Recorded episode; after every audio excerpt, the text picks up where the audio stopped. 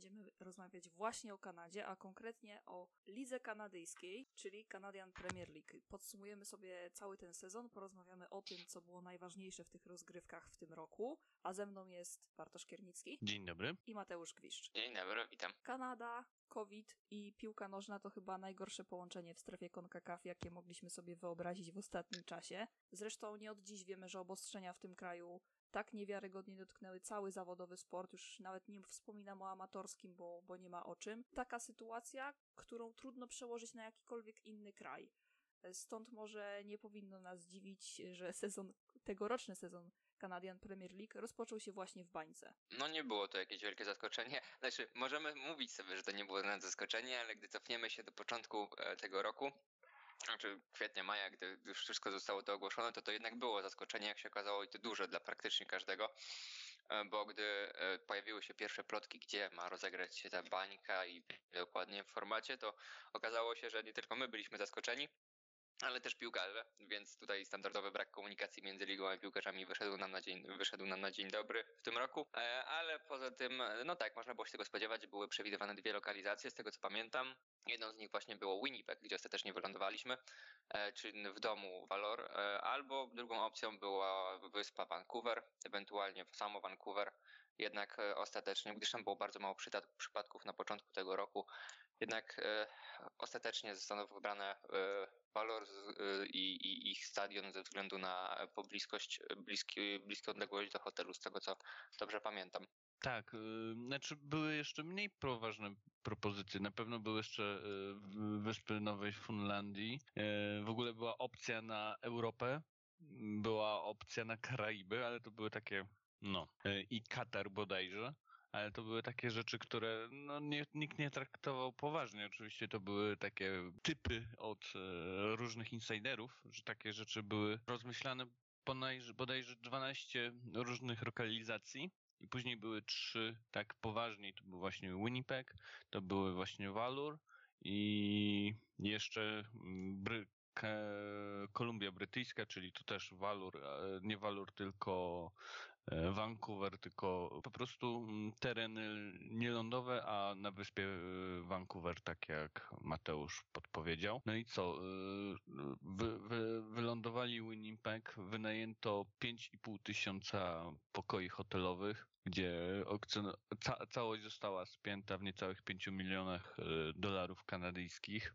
Tu też bardzo ważną opcją było to, że przez długi czas właśnie była grana Nowa Funlandia i tam już było wszystko ugrane, że znowu na wyspach będą grali, tylko tam po prostu prowincja powiedziała, że nie zostanie, że oni nie mogą ze swoich środków starczy antykowidowej ichniej e, wyłożyć żadnej kasy Kolumbia Brytyjska dawała mniej, a po prostu Winnipeg mogło dać najwięcej i oni dali bodajże 750 tysięcy na samo noclegowanie i bodajże 1 milion na organizację.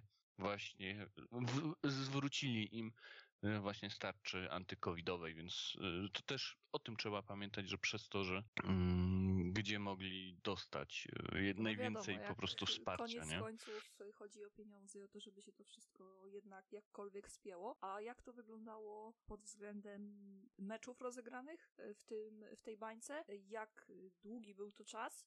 To po pierwsze.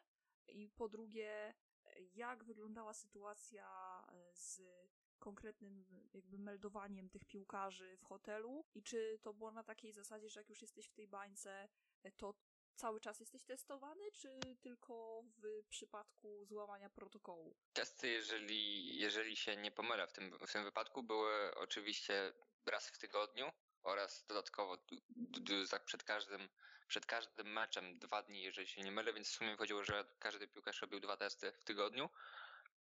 Mm, czasami były z tym oczywiście problemy, ale w większości przypadków nie było jakichś, jakichś, e, jakichś wielkich nieobecności z tego powodu, więc bańka jakby dobrze działała.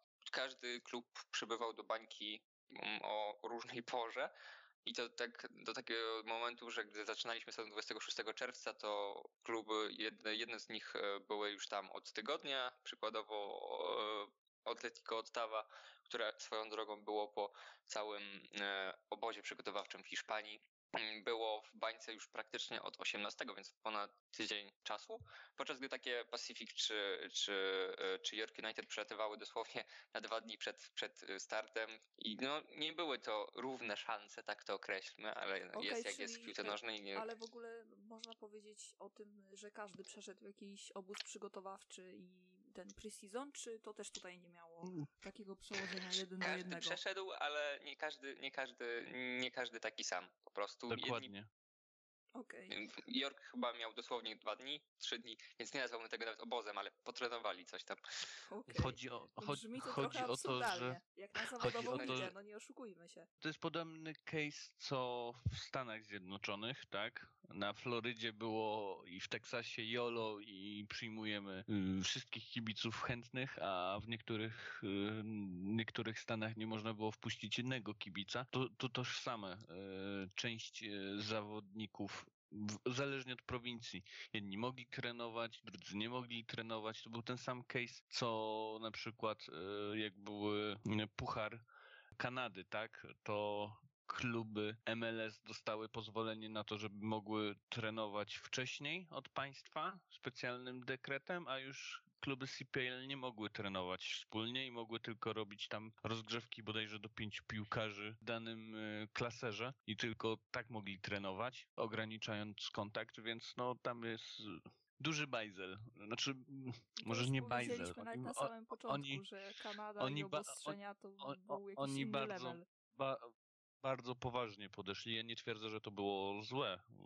Dla mnie to w porównaniu do wielu spraw to, to jest akurat nie bardzo pozytywne. I więc no Bajzel był. To, tak Okej. na, no, to, to Ile- bardziej ze strony CPL-u, a nie e, państwa. O, tak, tak Jasne. po, powiem. Ile meczów każda drużyna rozegrała w bańce? I od razu powiedzcie może, który z tych zespołów miał największą przewagę. Meczów z tego co dobrze, jeżeli, jeżeli się nie mylę, a raczej się nie mylę, każdy zespół zagrał 8.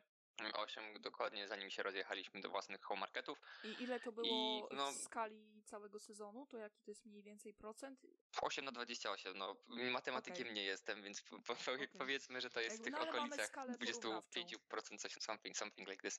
Tak, tak, jest, jest to jakaś skala porównawcza. Jakby największym wygranym bańki e, w sumie ku coś sporemu zaskoczeniu było drużyna domowa, cudzysłowie, czyli Valor, które skończyło, skończyło bańkę z zaledwie dwoma porażkami. To jakby było dość spore zaskoczenie, bo byli na czele tabeli. Poza tym na szczycie razem z nimi utrzymywało się Cavalry, które, no to to nie jest zaskoczenie. Cavs od początku powstania tej ligi z powodu świetnych fundamentów, dzięki Cal- Calgary Foothills po prostu siedzą w topie i, i to się raczej nie zmieni w najbliższym czasie. E, Oraz Pacific FC, które po przebudowie oraz zmianie trenera jest po prostu też jednym z e, topowych klubów tej ligi. Największym zaskoczeniem, m, przynajmniej z, mojej z moim zdaniem, było to, że Forge, czyli obecny mistrz dwukrotny, kończył bańkę z bilansem 4-4, 4 porażki. Tak więc e, not great, not terrible, jak to mówią. Ale to nie jest coś, co, czego oczekiwaliśmy po, po mistrzu Kanady, to na pewno. Tak, to zdecydowanie. No, Valur zaskoczyło wszystkich. Mm, Później trochę tam się kadra posypała kontuzjami, ale to i tak nie powoduje tego, że możemy zrozumieć, co się stało później, ale o tym zaraz będziemy rozmawiać. Co jeszcze ważne, no Atletico od początku było, Ottawa było słabe przez cały sezon. Oni Edmonton byli taką czerwoną latarnią ligi i cóż możemy powiedzieć o tych zespołach. Ale to wbrew pozorom było zaskoczenie, bo jakby patrzeć na całość jakby przedsezonowego, jakby cały ten okres przedsezonowy, to, to Atletico dokonało całkiem dobrych transferów mimo wszystko. Tam dotarło kilku niezłych y, graczy typu były napastnik y, Birmingham Legion, Brian White. Też mm, odbyli, nie pamiętam ile, ilu dniowy w tym momencie, ale dosyć, dosyć długi obóz w Madrycie w Hiszpanii, więc oni tak Niecałe trzy najlepsze... tygodnie. O, No to tak, no bo to dziękuję. są drużyny E, powiązane, więc dla takiego postronnego Dokładnie kibica tak. może się wydać, że skoro Atletico Madryt i Atletico Ottawa mają powiązania, do tego, tak jak mówisz, były całkiem sensowne transfery i obóz przygotowawczy, na który niektóre zespoły nie mogły liczyć w takiej samej formie jak właśnie Atletico Ottawa, no to pytanie, co nie wypaliło. Trener? No i też kontuzje, było ich bardzo dużo, ale trener to też jest. Trener i jeden z- kontuzje. Jeden z e, dużych aspektów. No, Mista nie jest powym trenerem, nie jest też chyba raczej średnim trenerem, ponieważ Rob Gale nie pracuje już w lidze, ale do tego jeszcze wrócimy. Powiedziałbym, że obecnie jest najgorszym trenerem w tej lidze. Mm, chociaż zanim przed też można byłoby tak spokojnie mówić. No, też jakby e, wzmocnienia wzmocnieniami, ale też nie wszystkie dotarły na miejsce, bo tuż przed jakby bańką okazało się, że Jordan Webb, czyli doświadczony kanadyjski skrzydłowy oraz Bernardinho, inny skrzydłowy, ze swoją drogą to zabawne, że większość skrzydłowych wypadło od Atletico, e, nie Tefler mogli... Do...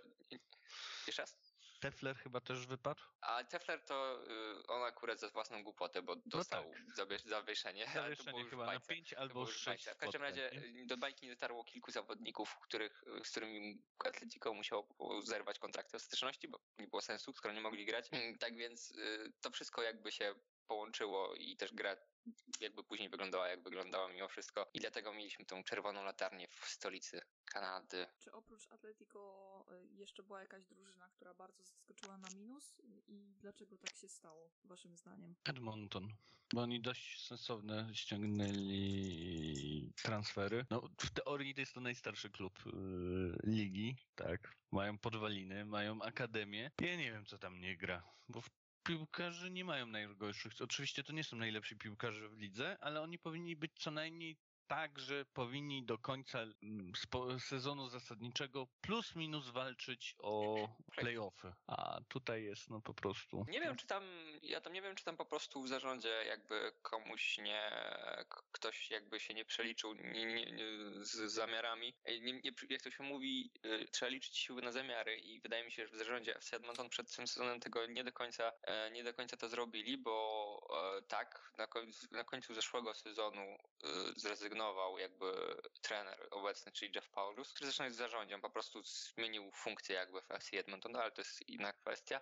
Zatrudniono Alana Kocha, który y, już wcześniej był jakby rozpatrywany do kilku innych klubów w Canadian Premier League, ale wydaje mi się, że to jednak nie jest dobry, dobry trener dla, w sensie to jest dobry trener, ale to nie jest dobry trener dla Edmonton. Uważam, że jego warsztat jakby nie potrafił wyci- wycisnąć z tej kadry, która wcale zła nie była i to, to na pewno, to jest na pewno do walki o playoff, wyci- wycisnąć z tej, z tej kadry mm, tego Maxa, o, tak to się mówi, Maxa. Bardzo często Edmonton nie utrzymywało prowadzenia, bardzo często po strzeliu pierwszej bramki Edmonton się rozsypywało. Możliwe, że to są kwestie mentalne, możliwe, że są kwestie taktyczne, no jak, jak dokładnie było nie wiemy, bo nie siedzimy tam, ale, ale to też jakby mają nad czym pracować w przyszłym sezonie na pewno. Nie, nie możemy zwalać wszystkiego na trenera, bo to był jego pierwszy rok w tej lidze, ale no nie było najlepiej. Powiem tak, ja jestem dość dużym fanem Alana Kocha.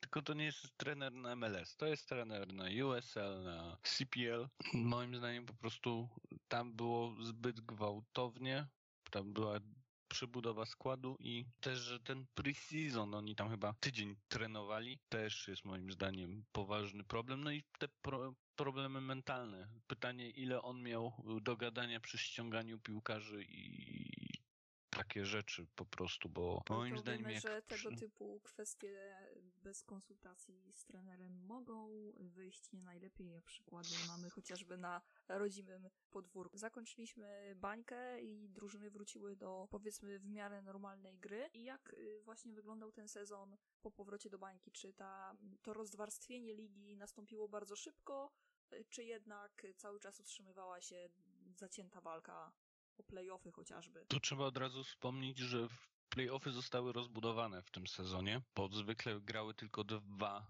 zespoły, pierwszy i drugi. Najlepsze w tabeli rozgrywały po prostu mecz o trofeum. Tutaj doszły jeszcze dwa zespoły, czyli były cztery miejsca. Pacyfik dość szybko miał tam kryzys w połowie sezonu, bo on przez długi czas był w topie, ale doczołgali się do tego trzeciego miejsca. Eee, Forge e, miał taki dobustowanie pod koniec sezonu i oni też zdobyli miejsce. Później w ogóle wygrali mistrzostwo. Takie e, zasadnicze. O czwarte miejsce trzy zespoły walczyły. HFX Wonders, e, York i właśnie Valor.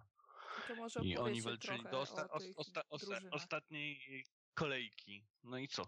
E, HFX e, miało Brazylijczyka ściągniętego bodajże z Estonii, Joao Morelliego, który był najlepszym strzelcem w lidze. 14 goli. Zdecydowanie ciągnął całą drużynę. York w teorii miało taką ekipę, która powinna zdecydowanie od początku dominować, bo oni bardzo dużo sensownych transferów zrobili i naprawdę mieli mocną ekipę i tu nie wiem, co tam nie zagrało. Tu chyba znowu trener, bo na papierze powinni mieć no, po... Wydaje mi się, do, do, do, do takiego samego wniosku doszli na końcu sezonu, Bartku. Tak. Jak po, ty, że to trener. Po Forge to chyba była najsilniejsza ekipa, tak, na papierze. Jak myślisz, tak. Mateusz? Tak, tak, tak, były bardzo sensowne transfery, tam w końcu Zator doszedł tam, tam e, czyli można śmiało powiedzieć najlepszy obrońca Cavalry FC, czyli drużyny, która zawsze biła się z Forge'ą mistrzostwo do tej pory. Mm, dotarł tam przecież Noah Verhoeven, czyli podstawowy i też top 2 pomocników w Pacific FC. No nie wiem, co tam nie zagrało, no to możliwe, że to już, to, tak, mam wrażenie, że to już trzeci raz zrzucam coś na trenera w tej lidze, ale, ale to chyba może jest taka już kwestia po prostu. Jimmy Brennan nigdy jakby od samego początku, y, gdy on trenuje York y, FC, Boże York United, kiedyś York Nine, swoją drogą świetna zmiana nazwy. Nie denerwuj mnie. Nazwy ich Zepsuli to. Tak, no, herbu też. W każdym razie trudno ich od początku i jakoś nigdy nie odniosłem wrażenia, że Jimmy Brennan jest w topie specjalistów tej lidze. Nigdy nie, nie, nie, nie mógł wyciągnąć maksa. Wprawdzie w pierwszym sezonie było czego za bardzo wyciągać z, z York Nine, w drugim już prędzej, ale jakoś nigdy nie, nie potrafił jakby, zawsze się mówiło, że York Nine, York United, no już prawie, już prawie będą atakować, to, ale jakoś nigdy nie mogli. Wydaje mi się, że w tym sezonie mieli najlepszą okazję, mieli najsolidniejszą kadrę, skończyło się jak się skończyło, tak, dotarli, ostatecznie dotarli do playoffów, ale no to jest takie jakby, gdy wygrałeś, wygrałeś wyścig, gdy reszta konkurencji ma jedną nogę, więc e, to niby jakiś sukces, ale Jezu, to za sukces. brutalne. No ale taka jest prawda, no. Walur y, miało wlewy i o, o nich zaraz opiszemy, ale o HFX coś możesz poza Bra Brazylijczykiem powiedzieć, bo to też jest specyficzna drużyna, która ja nie, ja nie wiem, co tam nie, nie, nie zagrało, bo oni mało zrobili takich sensownych transferów. Oni ogólnie mało transferów zrobili. Oni jakby, mam wrażenie, że HFX troszkę jakby... HFX, jeżeli chodzi, jeżeli chodzi o market, to jest świetny market. Tam kibice lubią, chcą chodzić na, na mecze Wanderers. E, jest ich bardzo dużo zawsze. To byłoby zbyt brutalne porównanie, bo Cincy tak w MLS wygląda, że kibiców zawsze jest pełno, a sportowo nie dowożą, mm, bo HFX czasami dowodzi, e, na pewno częściej niż Cincy, ale jakby mam wrażenie, że zadowolono się taką przeciętnością w HFX przed tym sezonem. Jakby nie zrobiono niczego takiego, żadnego takiego transferu, który powie, patrzcie, oprócz jakby Joao Morelli to jakby sam sobie jest osoba, która jest top w topie tej ligi, ligi ale jakby nie, nie, nie, nie przeprowadzono transferu, który jakby mówiłby kibicom, patrzcie, kupiliśmy tego ziomka. W tym sezonie walczymy o mistrzostwo. Tego mi jakby HFX brakowało. Oni mają jedną z najlepszych linii ataku w lidze. Garcia, z Trinidadu i Tobago, Corbont, Alex Marshall z Jamajki, właśnie Brazol. No, atak mają świetny, ale no zwykle to jest taka magiczna e, zasada w, w, piłce nożnej, że żeby napastnicy dowozili, to przydałby się dobry pomocnik, nie? No i no właśnie. No tam, i tutaj te, niekoniecznie, niekoniecznie te, tego, tak nie, tego, tego nie ogarnęli, nie? Więc y, mają linię ataku absurdalnie mocną jak na tą ligę, ale no pomoc to tak, no niezbyt, że się tak. Ja myślę, że oni zrobią dużą przebudowę po tym sezonie.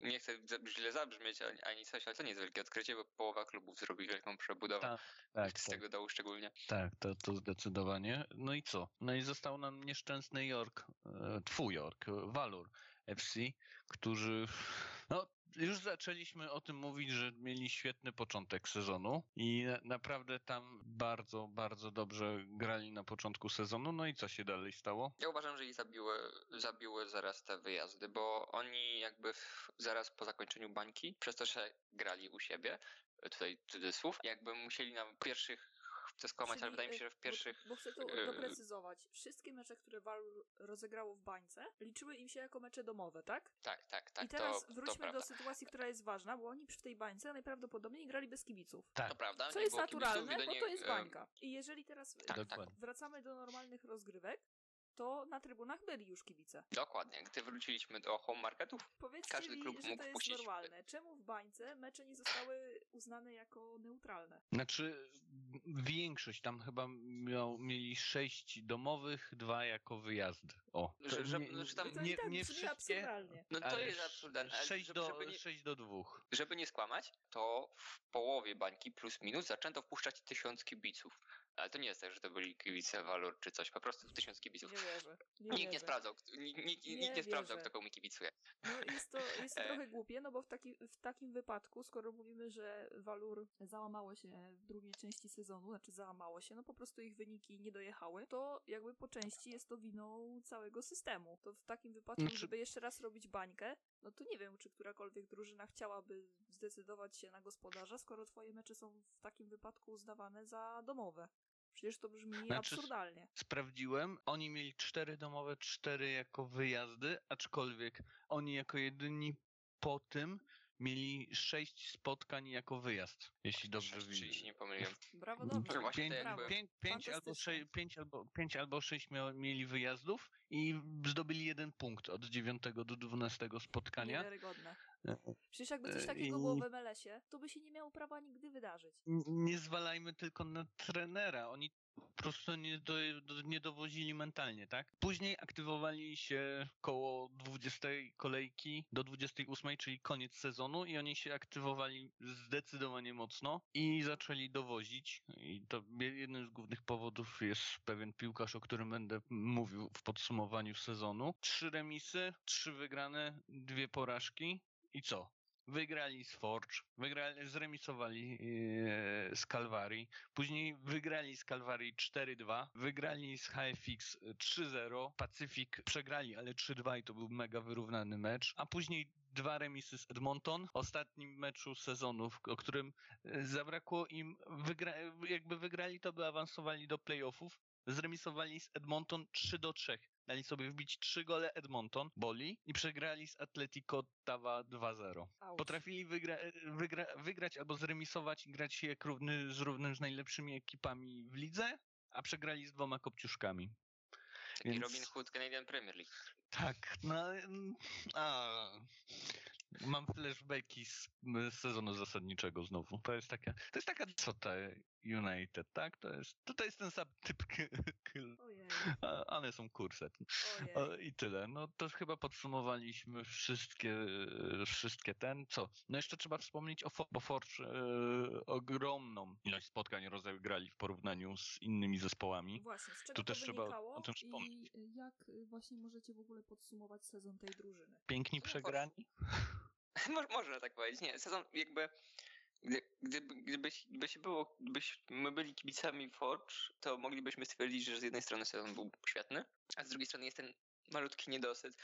Forge jako jedyny zespół w Canadian Premier League rozgrywało mecze od początku jakby wakacji praktycznie co 4-3 dni. Mieli ligę na głowie. Zaraz po, zaraz po puszczeniu bańki mieli, mieli także CONCACAF League, w którym dzielnie walczyli o jak najlepszy wynik, co zresztą im się udało, bo w ostateczności odpadli dopiero w półfinale. Forge po prostu no, grało w spotkaniach preeliminacyjnych, później w szesnastce, później w ósemce i tu wygrali z Santosem i wywalili ostatnią ekipę z Kostaryki, czyli Santos de Gualapas, a to trzeba powtórzyć, że od 2017 roku CONCACAF League y, zawsze w finale grał zespół z Kostaryki, tylko raz nie wygrał, a tutaj po prostu wszystkie zespoły z Kostaryki odpadły w ćwierćfinale, co było dość dużym zaskoczeniem, bo trzeba przypomnieć, że Forge na wyjaździe przegrało 3-1, a później ich skasowali w Hamilton 3-0. I Naprawdę to był świetny mecz i pokazał najlepszą stronę e, Forge. No w ogóle na, w CONCACAF League e, oni przegrali raz. Na 8 spotkań mieli jedną porażkę i odpali, pod, odpadli w półfinałach, bo po prostu przez zasadę goli na wyjeździe, bo było 2-2 i 0-0 i tylko dlatego to po prostu absurdalne, tak? Yy, tak samo w Pucharze Kanady nie przegrali, wygrali z Valur 2-1 i zremisowali z Montrealem i dopiero w karnych odpadli 7 do 8. Więc yy, poza ligą na 10 spotkań E, przegrali raz, tak? Więc to też pokazuje, jaki to jest dobrze zbudowany zespół. Wygrali, poza tym, że grali właśnie poza ligą i przez to mieli spadek formy w lidze, no to potrafi dociągnąć i wygrać e, mistrzostwo z, sezonu zasadniczego, co też pokazuje, jaki to jest mocny zespół. Możemy mówić o tym, że zdecydowanie przerastają Canadian Premier League i reszta po prostu próbuje równać i ewentualnie zniwelować tę różnicę w playoffach, czy to jest jednak y, powiedziane troszeczkę na wyrost? Jeśli by nie grali w reszcie e, tych dodatkowych spotkań, to moim zdaniem rozjechaliby ligę i tak przerastają mm, ligę scoutingiem, piłkarzami. Szerokością kadry przede wszystkim też. Szerokością kadry, jak, tak. Jak Sensowną, tak? tak? Tak, tak. Jakby Forge, można śmiało powiedzieć, że Forge wyznacza standardy i reszta ligi stara się temu dorównać. No, w tym sezonie przegrali finał, co 1-0. Musiał... 1-0, tylko 1-0, co nie musiało być takie oczywiste, bo w samym meczu dość mocno przeważali. E, grali u siebie, trochę pecha pod bramką. jak wyglądał tak, system e, Tak, grali u siebie. Me grali u mecz siebie. Był, mecz był w, na Team Hortons Field, ponieważ jakby byli pierwsi w sezonie zasadniczym, e, dlatego też hostowali finał. To tak samo jak w MLS-ie, ale chciałam zwrócić uwagę no, na to, co powiedzieliście dosłownie kilka sekund temu, mianowicie, że oni ten finał przegrali 01 z Pacific. Wróćmy sobie do poprzednich dwóch sezonów, bo dla tych, którzy nie wiedzą, CPL to jest trzeci sezon tej ligi, to jest liga zawodowa, więc pierwsze dwa sezony wygrało Forge. Forge wygrał. To jest trzeci finał z rzędu i co poszło nie tak, albo inaczej, jak dobra musiała być drużyna przeciwników, że ten finał wygrała. Mieli jedną bardzo dobrą akcję, którą wykorzystali. Koniec. Nie no, nie możesz tego sprowadzić do jednej bardzo Nie, no żartuję, żartuję, żartuję. Nie, no dobrze grali. Pacyfik ma świetnego y, trenera, o którym też będziemy za chwilę rozmawiać. Grali wyrównanie, byli bardzo zdyscyplinowani w ofensywie, bo wiedzieli, że po prostu Forge jest lepszą drużyną i skupili się na obronie i kontrataku. Zasłużenie wygrali, bo po prostu odrobili lekcję. I tyle. PIK wiedziało, że jakby jakością kadry mimo wszystko nie mogą się równać, tak więc po prostu obrali całkiem sprytny plan, czyli, znaczy, no sprytny plan, możemy powiedzieć, że po prostu było z jednej strony trochę murarka i jechanie na kontrach, ale, ale z drugiej strony to jednak była przede wszystkim destrukcja i wybijanie Forge z rytmu. I tutaj nie jest tak, że to był jakiś niesamowicie brzydki futbol, bo moim zdaniem to był całkiem niezły mecz. Forge też miało swoje szanse, co najmniej ze trzy na bramki. To nie jest tak, że nie, nie trzymali poziomu, ale gdyby jakby mieli ten standardowy jakby e, zakres szczęścia, które ma Forge, to to by było, skończyło się jakieś 3-1, 4-1, ale e, no cóż, wyszło jak wyszło w ostateczności. No też trzeba pamiętać, że Forge e, trzy lata z rzędu, poza wygraniem majstra, dwa razy, to też dlaczego chciałem spytać, o co pytasz, bo dwa razy z rzędu ligę, sezon zasadniczy wygrały Calvary. Forge był dwa razy drugi i dwa razy ich e, z nimi wygrał w finale ligi. A teraz e, Forge wygrało sezon zasadniczy, a przegrało finał ligi w playoffach, czyli jeszcze... To już, ani... to już klątwa sezonu zasadniczego? Tak, to już trzeci sezon i ani razu nikt nie zdobył obu pucharów, nie? Więc to też jest dość ciekawe. Plus trzeba pamiętać, że Forge trzy razy jako jedyna drużyna reprezentowała CPL w ligach e, międzynarodowych, tak? Bo i w 2019 grali w lidze CONCACAF, i w 2020, i w 2021, a w 2022 będzie, będą grali w CONCACAF Champions League, więc może trafią na klub z MLS. Też Rozmawiamy cały czas o Forge, Forge, Forge, więc wróćmy do tego, kto ten, to mistrzostwo rzeczywiście wygrał co się stało i co zaważyło o no, tak dużym sukcesie, no bo jednak nie oszukujmy się, odkąd pisaliśmy, mówiliśmy o Forge, to zawsze był znacznik obok, malutka gwiazdka, że słuchajcie, no okej, okay, okej, okay, no ale tak naprawdę no to największe szanse ma oczywiście For, czy jeżeli oni nie wygrają, to będzie duża niespodzianka, bla bla bla. No i ta duża niespodzianka właśnie się wydarzyła, bo jednak y, skoro mówimy o mistrzostwie tej drużyny, no to jakby nie patrzeć, nasze przewidywania, tak samo jak przewidywania większości specjalistów zajmujących się CPL, no nie sprawdziły się. I z czego to wynikło? Trener. Możliwe, że przede wszystkim z, z jakby Pacific e, jakby, gdy chcemy mówić o Pacific, trzeba spojrzeć to jakby z perspektywy wszystkich trzech lat. Pacific było, w sensie dalej jest, jakby nie patrzeć, ale przede wszystkim było budowane z myślą o tym, że będzie to klub, który rozwija młodych graczy. Swoim, swój pierwszy sezon, który rozegrali, e, no można zaliczyć do tych tragicznych, gdyż tam po prostu nie dość, że było bardzo dużo młodych, niedoświadczonych graczy, co już mogło jakby skutkować w nieco, nieco nieciekawych wynikach, ale jakby kosztem, kosztem ogrania tych chłopaków. Też tam było dużo kontuzji w pierwszym sezonie, przez co Pacific nie wyglądało najlepiej, ale tam mimo wszystko jakby już było widać yy, zalążki, że te chłopaki, które tam są, mają talent. Tam przecież Teran Campbell w pierwszym sezonie walczył o, o króla strzelców, tam Noah Verhoeven, który teraz gra w York, dyrygował w środku pola na prawej obronie, szalał Kaden Chunk. Dalej myślę, że powinien już być w MLS, ale dalej go tam nie ma. Te inwestycje z pierwszego sezonu się teraz zwróciły e, w tym roku, no i przede wszystkim też kilka niezłych transferów i oczywiście osoba trenera. Tak jak Mateusz powiedział, to jest bardzo młoda drużyna. Średnia wieku bodajże 23,5 to coś po roku. reprezentacja Stanów. Zjednoczonych, już mi się podoba. No tak. Jeden piłkarz, który ma powyżej 30 lat z całej kadry, jeśli dobrze pamiętam, Dixon. Bardzo sensowne wypożyczenia, bardzo sensowne ściągnięcia, tak jak Mateusz powiedział. No, to jest ten klub, tak jak Forge, który ma pomysł na siebie, tak? To są trzy kluby w lidze mają pomysł na siebie. To jest e, Forge, to jest właśnie Calvary i Pacific. To są kluby, które nie robią ogromnych zmian, nie wywalają połowy kadry. Oni powoli, powoli budują na, na swoim. Tym też trzeba pamiętać, że dużo graczy było jakoś powiązanych z Vancouver Whitecaps. Bo Pacific to jest zespół też z Vancouver, ale z wyspy, dzieli ich zatoka i tam dużo graczy zostało pozyskanych, tak samo jak trener, prawda? To właśnie mówicie trener, trener, to może powiedzcie, kim rzeczywiście ten trener jest e, i... Dobrze. No to myślę, że dla nas jest oczywiste, ale dla tych, którzy słuchają, to mogą się tak zastanawiać, że nie no, osoba trenera, osoba trenera i się tak zastanawiasz, czy możesz w ogóle powiedzieć jego nazwisko, czy o co chodzi. To jest Paamoduch Kach. On się urodził w Gambii, ale y, wychował y, w Norwegii. Zresztą był jej reprezentantem. Troszkę pograł w sensownych ligach w Europie, później trafił do Portland, później do Whitecaps, a później został y, trenerem, znaczy asystentem trenera w Whitecapsach, później w Cincinnati, no i z Cincinnati trafił do Pacyfiku, więc y, no bardzo sensowny piłkarz. Przede wszystkim jakby mam wrażenie, że przyjście K jakby zmieniło też trochę mental w tej drużynie. On jest, on jest jakby jako trener, jeżeli można jakoś sprecyzować, dzielić trenerów, to jest jednym z tych trenerów, który przede wszystkim stawia na mental. Oczywiście taktykę też, żeby nie było, że to jedzie na pizzu i na, tym, że no chłopaki damy radę, e, albo jego zespoły grają bardzo agresywno, jakby agresywną, to może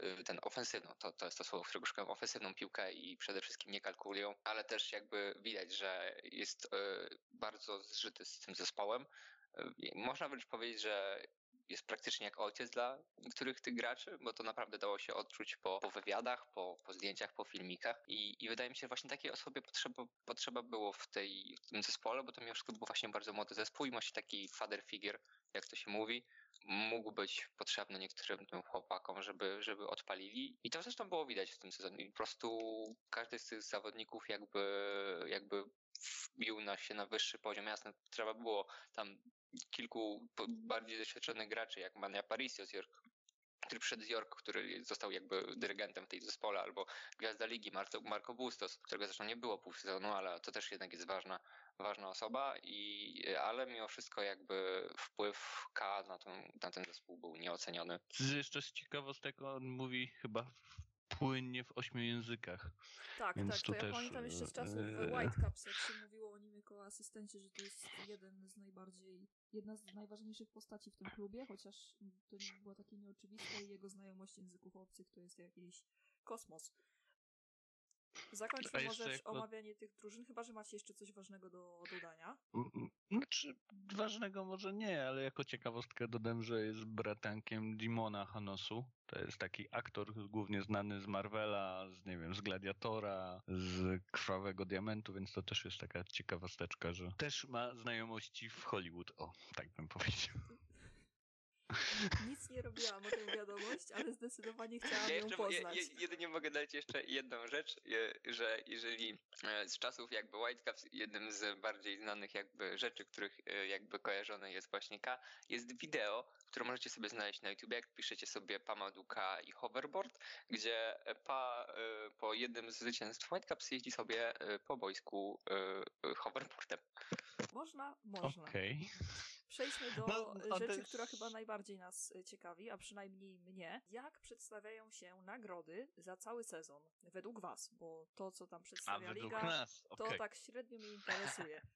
Kto według Okej. was zasłużył na e, miano MVP? Po finale mm, ja bym ze swojej strony powiedział, że e, ten tytuł powinien powędrować do właśnie Manego Aparicio, o którym przed chwilą wspomniałem, który e, w Pacific jakby pod nieobecność Marco Bustosa stał się najważniejszą postacią w środku pola i to przez niego przechodziła cała gra i to on przede wszystkim jakby kontrolował tempem wszystkimi jakby atakami albo większością ataków tej drużyny. Wydaje mi się, że ten transfer jakby go też trochę odblokował, bo w York e, Nine, York United było widać, że to jest zawodnik, który leciutko przerasta tą drużynę. E, Był w topie, na pewno rozpatrywało się go w topie tej ligi, ale nigdy tak, że no, no Mania Aparicio jest top, top, tak, to top zawodnik, ale nigdy tak, że to jest MVP, najlepszy zawodnik tej ligi. Top 5 może, ale nigdy top 1.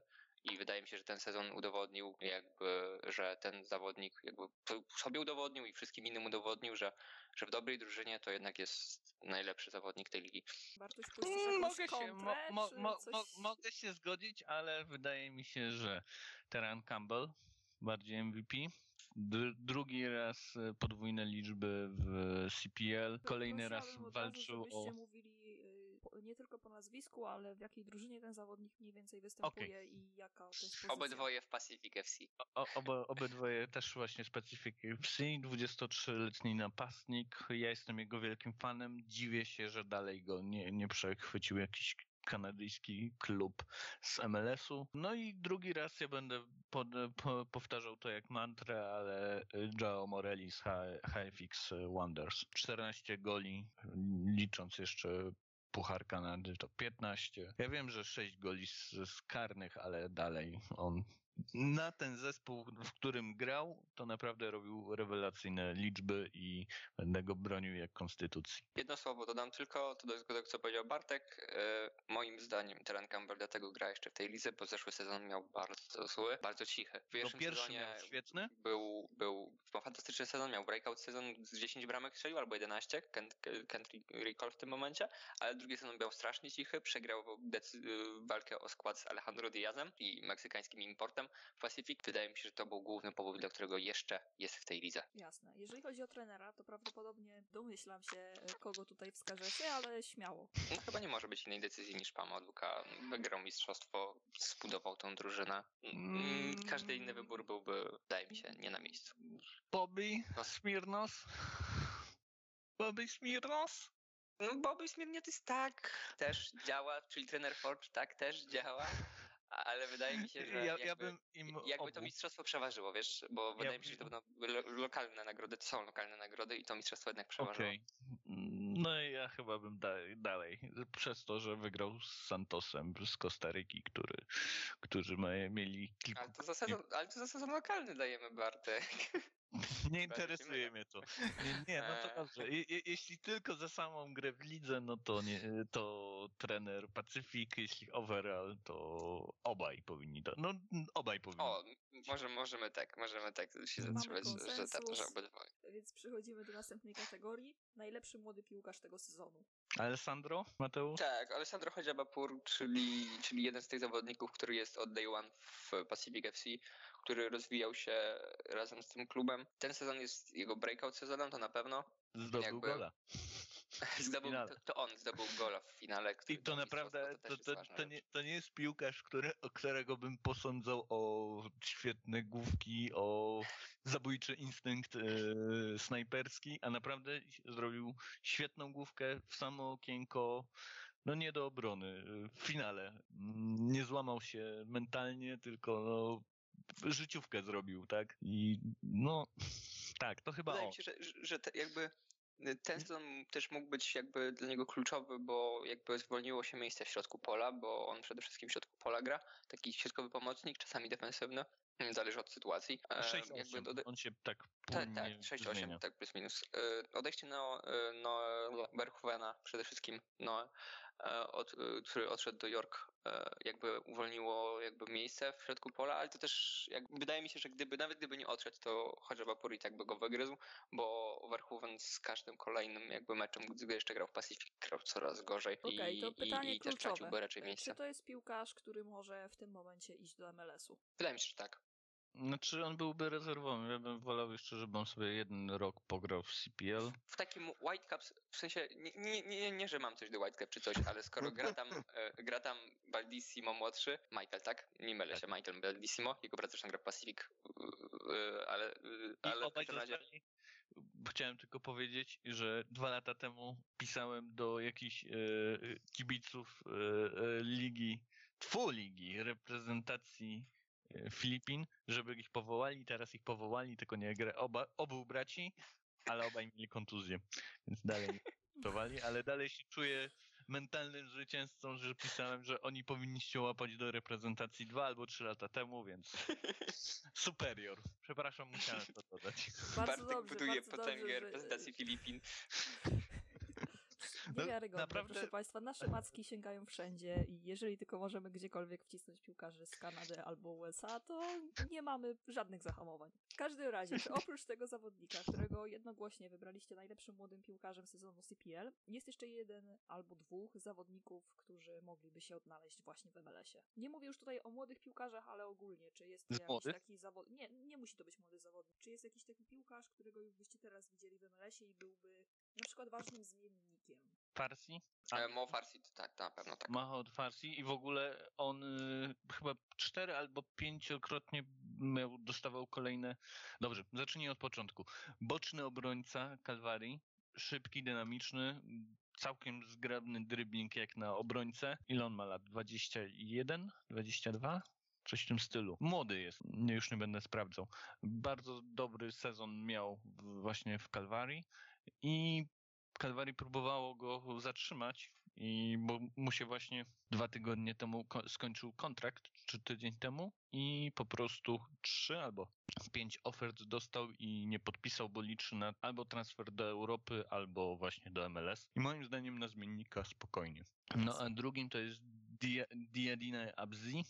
On ma bodajże 23 lata, 24, też boczny obrońca. No i on jest bardzo bramkoszczelny jak na obrońcę, bo on bodajże strzelił 6 goli w tym sezonie. Jestem jego fanem, no i co mogę powiedzieć? No go też bym chciał zobaczyć po prostu w MLS. To zdecydowanie. Ja się z Bartkiem zgadzam i do tej listy mógłbym dorzucić e, na pewno Marco Bustosa. Po prostu chciałbym już go zobaczyć w którymś z klubów MLS. On jest, on jakby, on y, kiedyś miał swoją mini szansę w MLS, której nie wykorzystał. Wydaje mi się, że teraz jakby jest w 100% gotowy na to, by móc zagrać w którymś z klubów MLS. Niestety problem jest taki, że nie widzę go żadnym klubów skandyjskich, w sensie w Toronto FC raczej nikt się na niego nie skusi. W Whitecaps nie ma miejsca w środku pola, bo tam przede wszystkim DP będą grać, jakby na tej pozycji typu Ryan Galt. Jeżeli już, to Montreal się skusi, bo oni, jeżeli już to najbardziej, najczęściej dają szansę y, z piłkarzom CPL, ale No i Ale najbardziej no. skautują tą ligę. Tak, to Najwięcej mają wypożyczeń i teraz to też, y, jeśli jesteśmy, żebyśmy byli trendsetterami, wczoraj padło o tym, że będzie MLS e, Next Pro I dla mnie jednym z powodów, dlaczego Montreal nie wchodzi w to, to jest to, że oni chyba do, dobrze im się współpracuje z CPL i po prostu będą wypożyczać. Teraz w tym sezonie wypożyczyli bodajże pięciu graczy i myślę, że oni tylko będą to powiększać, a nie budować własne struktury. Po prostu będą przerzucać e, koszty na CPL, mogą sobie wybierać e, dany zespół, w którym e, zespole będzie ten piłkarz miał większe szanse na grę. To na sam tak mi się wydaje. Bardzo szybko. Bramkarz, obrońca, pomocnik, napastnik bez tłumaczenia. Cztery kandydatury. Oj. Czy ja może, bez, bez ja, ja, już mam, ja już mam wytypowane, Bartuś, ja już mam wytypowane, eee, więc... bramkarz Jonathan Sirius, właśnie wypożyczony Sirua. z Montrealu, Sirua, przepraszam, z Montrealu do Valur. Wydaje mi się, że najlepszy bramkarz sezonu. On to był jeden z głównych powodów, dlaczego jeszcze Valur miało szansę e, walczyć do końca sezonu o majstra. Znaczy nawet nie o majstra, a o miejsce w playoffach. A twoje? Bartuś mieliśmy to szybciej e, zrobić, Aha. więc ja, ja, ja, okay. ja, pojadę wszystkie cztery. Okay. Moim bramkarzem sezonu, w sensie tutaj był bardzo trudny wybór, ale mimo wszystko postawiłem na Tristona Enrego z Forge, który jednak jest klasą samą w sobie i wydaje mi się, że o ile Silva miał świetny sezon, tak mimo wszystko był, był jednak najlepszym bramkarzem tej ligi. W obronie troszkę, troszkę hipstersko, ale moim zdaniem jakby under the radar przeszedł cały sezon Lukasa Magnetona z, z, z Pacific. On już jest też od początku tej, tej, tej, tej, tej ligi w tym klubie i wydaje mi się, że to był jego najlepszy sezon dotychczas. Naprawdę klasa sama w sobie, rok solid w tej obronie e, i mimo kontuzji, która wykluczyła go z końcówki sezonu i wrócił dopiero na finał, wydaje mi się, że to jednak był najlepszy obrońca tej ligi. W pomocy miałem zagwozdkę, ale mimo wszystko dałem e, Kyla Beckera z Forge, który jednak często pokazuje, że, że jednak przerasta tę ligę mimo wszystko. No raczej już na transfer nie może liczyć nigdzie wyżej, ale, ale, ale wydaje mi się, że jakby on dalej będzie pokazywał to, że mm, jest na wyższym poziomie niż większość pomocników CPL. No i napastnikiem mógł być żadnym inny niż oczywiście João Morelli, który ciągnął ten HFX za, za, za ryj, że tak brzydko powiem, przez cały ten sezon swoimi bramkami. Dobra, no to na szybciutko. Bramkarza już powiedziałem.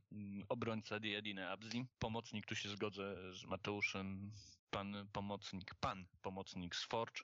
Pasnik albo Joao Morelli, albo tutaj, tu też y, podam nazwisko, które mocno rozpatrywałem przy młodym piłkarzu, to jest William Akio, y, reprezentant południowego Sudanu z Walur w ośmiu ostatnich spotkaniach siedem goli i bodajże cztery asysty. To on był głównym architektem przełamania walor właśnie pod koniec sezonu. Podoba mi się po prostu jak gra. Szybki, dynamiczny, ma e, dynamicz w nodze. To jest też jeden z tych piłkarzy, których może do MLS już nie, ale tak do USL Championship, żeby walczył o, w mocnym składzie, żeby walczył o złote buty USL Championship, albo nie wiem, w ekstraklasie. To, to, okay. to, Myślę, to bym go widział. się ciebie trzymają bardzo mocno. I tym pozytywnym akcentem e, zakończmy dzisiejsze podsumowanie tego sezonu Canadian Premier League. Za udział bardzo dziękuję Bartkowi Kiernickiemu. Dziękuję ślicznie oraz Mateuszowi Gwiżdżowi. Dziękuję pięknie. W następnym odcinku porozmawiamy sobie najprawdopodobniej o finałach konferencji w MLS-ie i zapowiemy wielki finał MLS Cup, więc nie odchodźcie zbyt daleko, bo już niedługo wrócimy.